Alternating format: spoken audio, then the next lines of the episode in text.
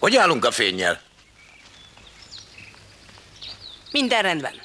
Kisen van? Elkészült mindenki? Harmadik kurblizásra indulhatunk. Kezdhetjük. Tessék!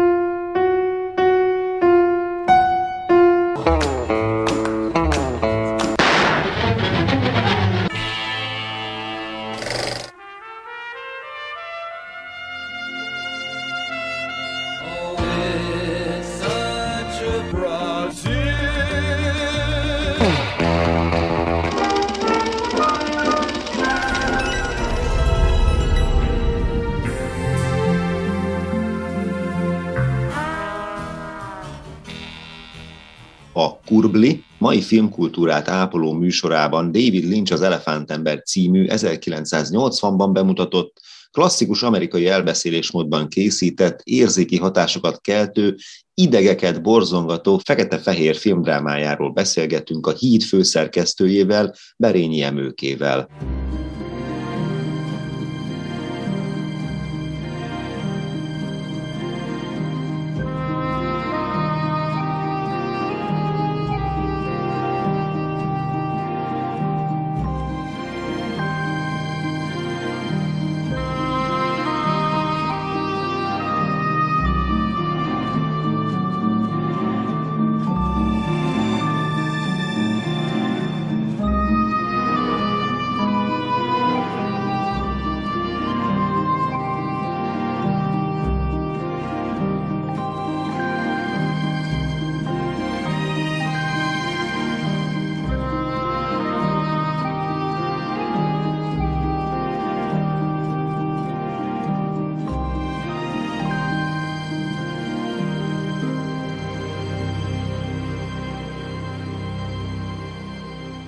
Tehát a mai Kurbli adásban David Lynch Elefánteber című filmjét elemezzük Berényi Emőkével, aki a Fórum könyvkiadóban is dolgozik, és a Híd főszerkesztője, de én akkor szeretném, hogyha bemutatnád egy kicsit magad, vagy beszélnél egy kicsit magadról így röviden a nézőknek.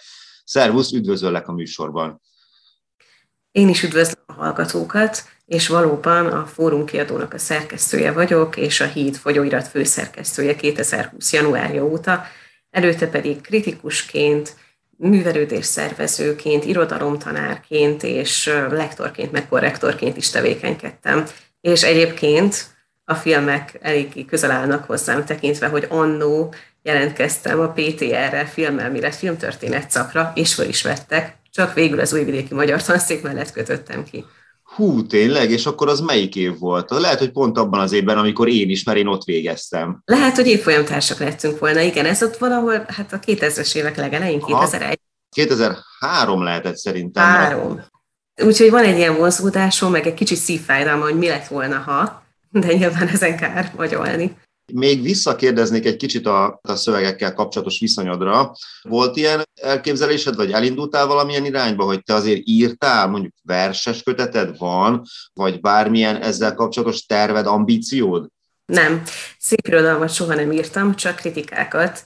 És a kritika iránti vonzódásom egyébként én oda rakom vissza időben, amikor megjelent a Réz András mintelenség a magyar televízióban, Rengeteg tévét néztem egyébként, és nagyon szimpatikus volt ez a megmondó ember, aki mindentől tájékozott volt, és szerintem nagyon művelt, és bármivel kapcsolatban megkérdezték, mindenről volt véleménye, és hát az a cápa fog a nyakában, nekem ez a megjelenés és a személyiség ugye általában nagyon-nagyon-nagyon bejött. Rájöttem, hogy hát ez a kritikus azért milyen, milyen király dolog lehet, hogy így megmondani a frankót, te akár egy mozdulattal vagy egy mondattal tulajdonképpen elsöpörheted az ő munkájukat nyilván. Ez kamaszként nagyon vonzó tud lenni ennek az aktusa. Aztán persze ez már tanulmányaim során és hát tapasztalati úton egyéb rétegek jöttek hozzá, amik nem könnyítik meg a kritikusi munkámat, úgyhogy ezért is inkább szerkesztéssel foglalkozok mostanában elsősorban, de de ami a kritikusi vénámat illeti, nagyon fontosnak tartottam, hogy a, a kritikusi beszédmódot, és az élőbeszédszerű kritikát is meghonosítsuk, és ezért én indítottam el, hát azt hiszem most már tíz éve az Olvas be kritikai beszélgetés sorozatot, ami még mindig ér, éppen nemrég kezdődött az legújabb évada, tehát hogy aktívak vagyunk továbbra is. És azt hiszem egyébként ez sokat segített abban is, hogy felszabaduljanak a moderátorok, ami a könyvbemutatókat illeti vajdaságban. Nincsenek alákérdezések, meg előre megbeszélt kérdések, uh-huh. hanem lazában lehet beszélgetni fontos dolgokról. Hú, erről én nem sokat tudok, ezt hol lehet elérni? Ezt a fórumot? Ez a Hídkör Egyesületnek a, a, a Facebook oldalán is akár, de a YouTube csatornáján is fönt szoktak lenni ezek a videók. Pont a hét elején, igen, kezdődött a legújabb évad. Egy erdélyi költőnek a, a második verses kötetét vettük korcső alá.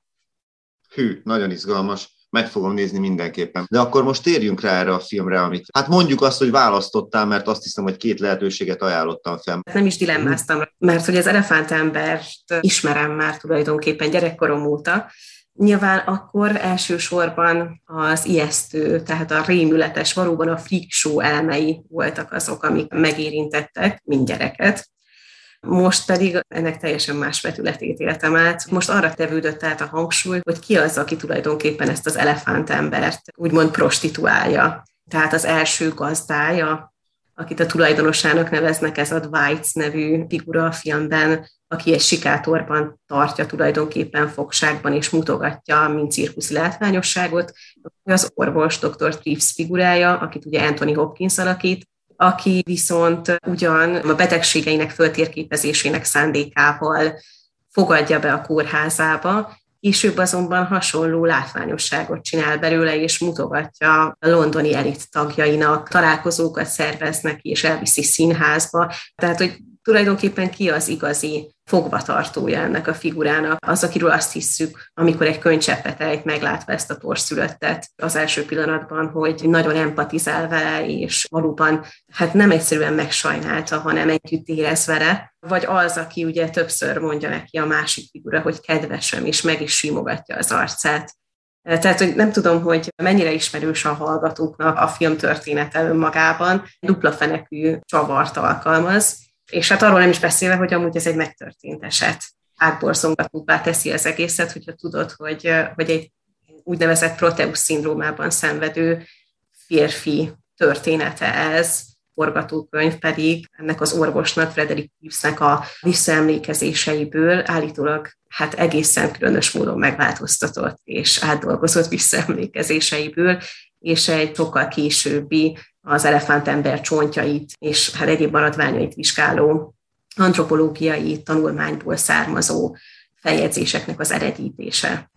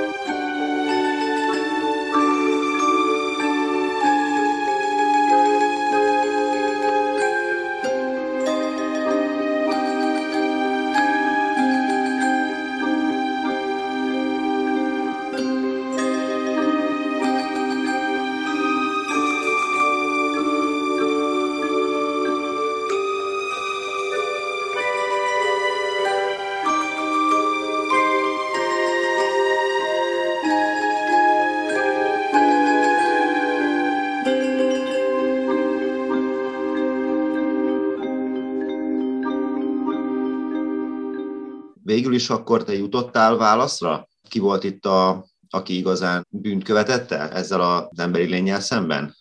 kritikusként ítélkező leszek, de szerintem mind a ketten tulajdonképpen bűnt követnek el. Tehát az is nagyon látványosan, ugye cirkuszi látványosságot csinál ebből az emberből, és az is, aki látszólagos jó szándéktól vezérelve, aztán később szintén prostituálja. Szerintem ő talán nagyobbat, mert ő átszázza. Ő is igen önző, tehát hogy ő azért az orvosi társaság előtt tulajdonképpen menőzni akar azzal, hogy ezt a torszülöttet bemutatja. Igen, a tudomány nevében. Az is nagyon lényeges momentum a filmnek, hogy megkérdezi tőle az elefántember, hogy mondja, meg tud engem gyógyítani? És így mondja a doktor, hogy nem. Ilyen egyértelműen kimondja, hogy nem azért tartalak itt tulajdonképpen én is fogva ebben a szobában, ami végül is az erőző sikátor körülményeihez képest maga a luxus, mert valóban bármit tudok javítani a helyzeteden, hanem csak azért, mert magamnak akarok mindenféle előnyöket a saját köreimben. Most eszembe jutott egy egész másik értelmezési vonal.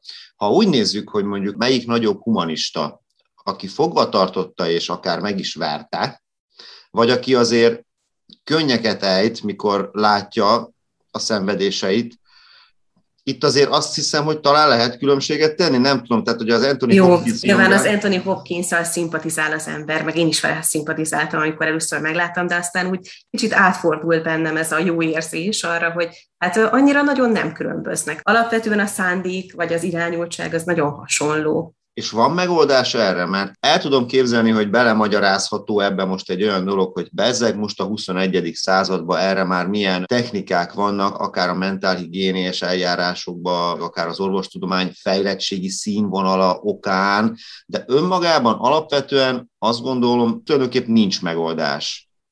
De van, szerintem van. amúgy van. De még mielőtt azt a szerintem lehetséges happy end forgatókönyvet elmondom, csak annyit jegyeznék, Manapság nem látunk Proteus szindrómásokat, persze akkor is keveset láttak nyilván, de ma még kevesebb, hát az akkori kormércével nézett szörnyszülöttet látunk, akár az utcákon, és ennek pedig az az oka, hogy manapság olyan orvosdiagnosztikai eljárások vannak a terhesség során, hogy egyszerűen beteg vagy sérült magzatok többsége legalábbis nem születik meg. Tehát ennek ez az oka. És arról se feledkezzünk meg, hogy azért az 1840-es évektől mondjuk az 1940-es évekig volt nagy divatja a freakshow-nak, főleg az angol száz területen értem ezzel a elsősorban Angliát, és főleg a viktoriános Angliát, ahol minden szabályozva volt, és nagyon örültek, amikor így a szőnyeg alá söpört dolgok, például a freakek ugye megjelenhettek valamilyen módon, és meg lehetett rajtuk botránkozni, és élesíteni lehetett rajtuk a nyelvünket, és és ezáltal a saját normalitásunkra rádöbbenni, és örülni annak, hogy milyen jó, hogy mi bezzeg nem születtünk torszülöttek, és milyen jó, hogy mi úgymond normális emberek vagyunk az összes hibánkkal, és rossz tulajdonságunkkal együtt. Tehát, hogy manapság azért vannak még freakshow csak ezek a freakshow ezek ugye jó részt a popkultúrába és a, és a, hát a televízió képernyőre átkerültek, és gondolok most a 250 kilós emberek lefogyasztását mutogatják. Nem azért nézi a néző ezeket a műsorokat, mert azt gondolja, hogy igen, egészségnevelés történik, hanem azért, hogy elszörnyűködjön, és megnyugodjon egyszer, mint hogy milyen jó, hogy én nem ilyen vagyok. Ez az egyik oldala ennek a frikségnek. Másik, amit én el tudok képzelni, hogy konkrétan John Merricknél esetleg működhetett volna az, hogy ez, amit úgy mondjuk, hogy integrálni a társadalomba. Tehát, hogyha vannak emberek, akik képesek valóban megbotránkozás nélkül szemlélni, akkor tudnának neki például munkát adni. Mert látszott, hogy a szellemi képességeivel nincs probléma és ebből valamiféle hasznot lehetne húzni. Tehát ha olvasni tud, írni is tud, és azért akkor az 1880-as, 90-es években ez még Londonban sem számított éppen mindennaposnak, úgyhogy talán ez lett volna, ami igazán progresszív megoldást adhat ennek a történetnek. De úgy... Igen, kezdett egy szerelmi szál kibontakozni, legalábbis egy ilyen plátói vonal.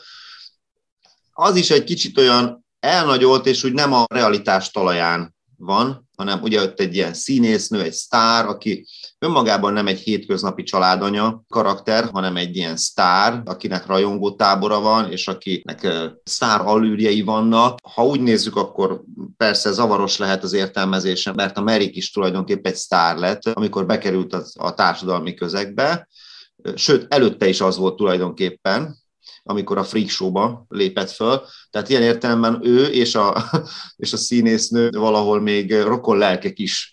Nagyon érdekes módon. Egyébként De, igen.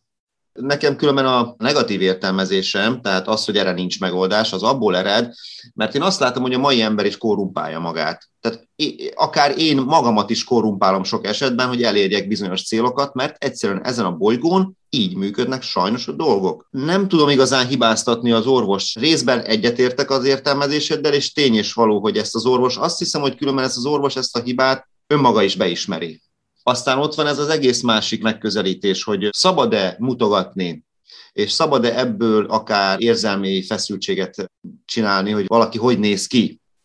Egy nagy tanulmány pont ezt a megközelítést alkalmazza, hogy a filmek evolúciójában, amikor ilyen frikkeket mutatnak filmekben, hogy ennek az evolúciója hogy alakult, és hogy, hogy a legutóbbi időkben már ez egy kicsit humánusabb formában kap megvilágítást a filmekben ennek az egésznek a, a látványa. 1932-es film, az a Todd Browning, a szörnyszültek.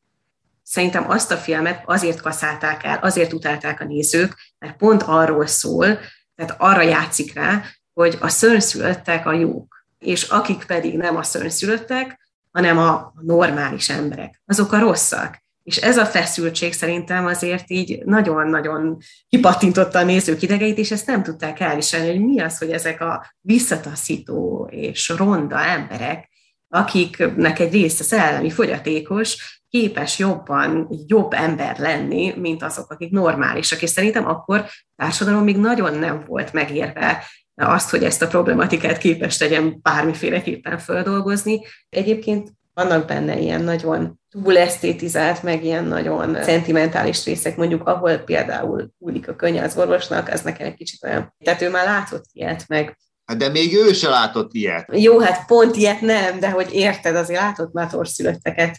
Így van, persze rá van játszva. A filmművészet az a direkt művészet. Igen, ja, meg az a színésznős szál, ugye az a Romeo és Júlia jelenettel, meg igen, egyébként az a, az a színházi jelenet ott a végén, az is szerintem úgy nagyon jó kontraszt azzal, ugye, amilyen, amilyen a legelején van, amikor a, ők mutogatják ugye a, a freak show-n. Igen, és ez azért is érdekes, mert tehát ahogy mondom is, hogy direkt, meg reflektálok arra, amit mondasz, és hát ez mi nekünk szól nézőknek. Tehát a könycsepptől kezdve az a nagyon negédes állapotok, azok mi vagyunk, az a tükör, a mi zavarunk, a mi zavarunk lelki állapotunk, egy ilyen megmagyarázhatatlan helyzet, amikor egy ilyen szembesül az ember, és ezt nem ismeri, mert nem látta még előtte. És pont itt jön ugye az, amit beszéltünk, hogy az orvos valószínű, hogy nem így kellett volna, hogy reagáljon. Kellett volna, hogy legyen egy rutinja ebbe. Ha azt kérdezném meg, mi ennek a filmnek az erénye, hogy mondjuk mit adott az emberi humánumnak, most nem a filmművészetre gondolok, hanem mint a művészet emberekre ható pozitív erejére, akkor ez a film mire mutatott rá? Tükröt tart az emberi viselkedés előtt, és a mi viszonyulásunkhoz, mindenhez, ami nem normális ami valamiért különös, kísérteties, furcsa, akár undorító, visszataszító, és ez a tükör ez nagyon félelmetes tud lenni. Ott vannak azok az emberek, akik azért megkínozzák, itatják, kényszerítik a nőket arra, hogy csókolgassák az arcát, és ezzel a végletekig megalázzák. És szerintem egyébként ez a csúcspontja a filmnek. Tényleg az ember megundorodik a normális emberektől. Igen, meg átéli ennek a mélységes fájdalomnak és megalázottságnak az érzését át tudja élni a film nézője. Innen van benne tehát egy ilyen gicsesség. Itt a forma és a tartalom egymásra voltak hangolva, és ez a lényeg, és így működik. Ha valamilyen stílusbravúr tud lenni, akkor az működik. Tulajdonképpen Lynch is így megmutatja, fölmutatja ezt, ezt a szörnyűséget.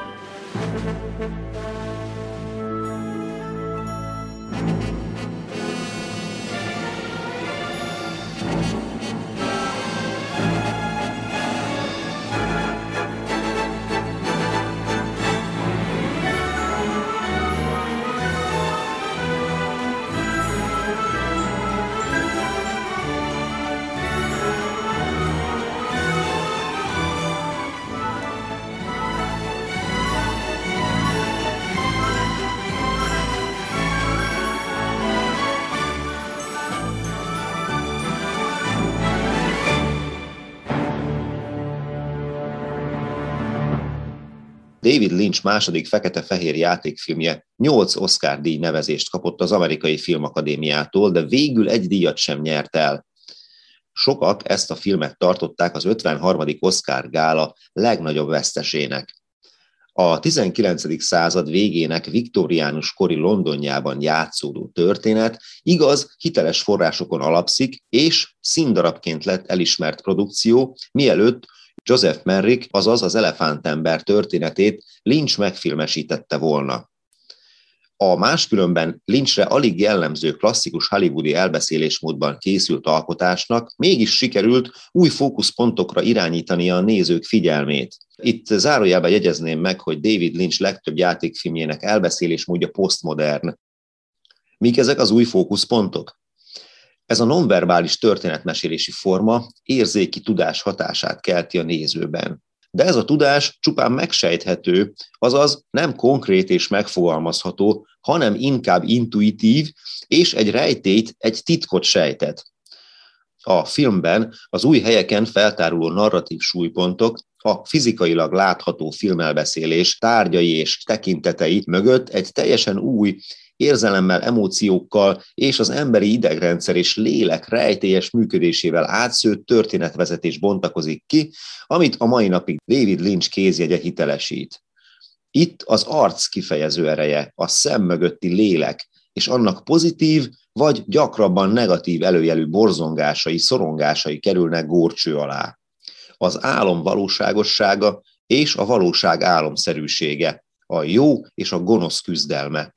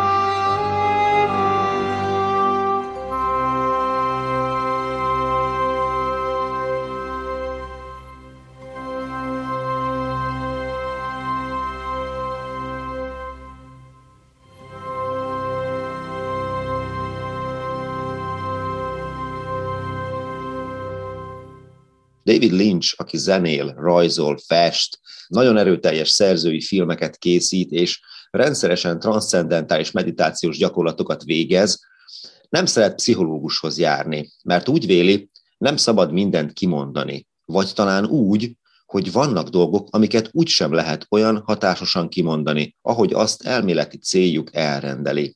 Ő a gyakorlatok embere, aki az önkifejezésben, az ösztönös alkotásban, a művészetek szabadságában hisz, és talán akkor sem vesz minket kamura, amikor azt mondja, hogy a bagyok nem azok, amiknek látszanak.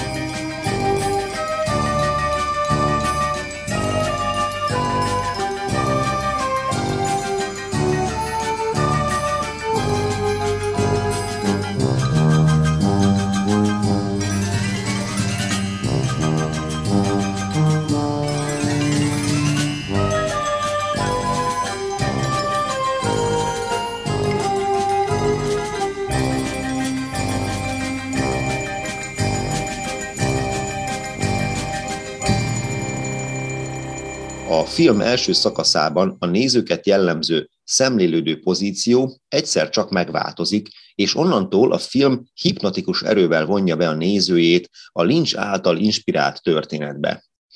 Mátyás Péter írja, Merrik jóságába saját vágyainkat vetítjük bele. De ahogy ez a lélek torz külsőbe költözött, úgy a mi vágyaink is megcsalják szellemünk, mikor jelképes vagy valóságos normákba és korlátokba ütközünk. Egyéni és társadalmi élmény bravúros összekapcsolása, hogy a végzetes balesetet felidéző álom alatt gőzgépek kattognak. Úgy tűnik, amit fejlődésnek nevezünk, nem ad megnyugtató választ a humánum kérdésére. Ebben az olvasatban Lynch filmje, mintha Russell ironikus fintorára rímelne, vagyis az amőbától az emberig vezető folyamat a filozófusok előtt nyilvánvalóan haladásként jelent meg. Noha egyáltalán nem ismeretes, vajon az aműba is egyetértene ezzel a véleménnyel? Köszönöm a mai figyelmüket, az Újvidéki Rádió nevében további szép napot és jó rádiózást kívánok. A viszonthallásra! thank you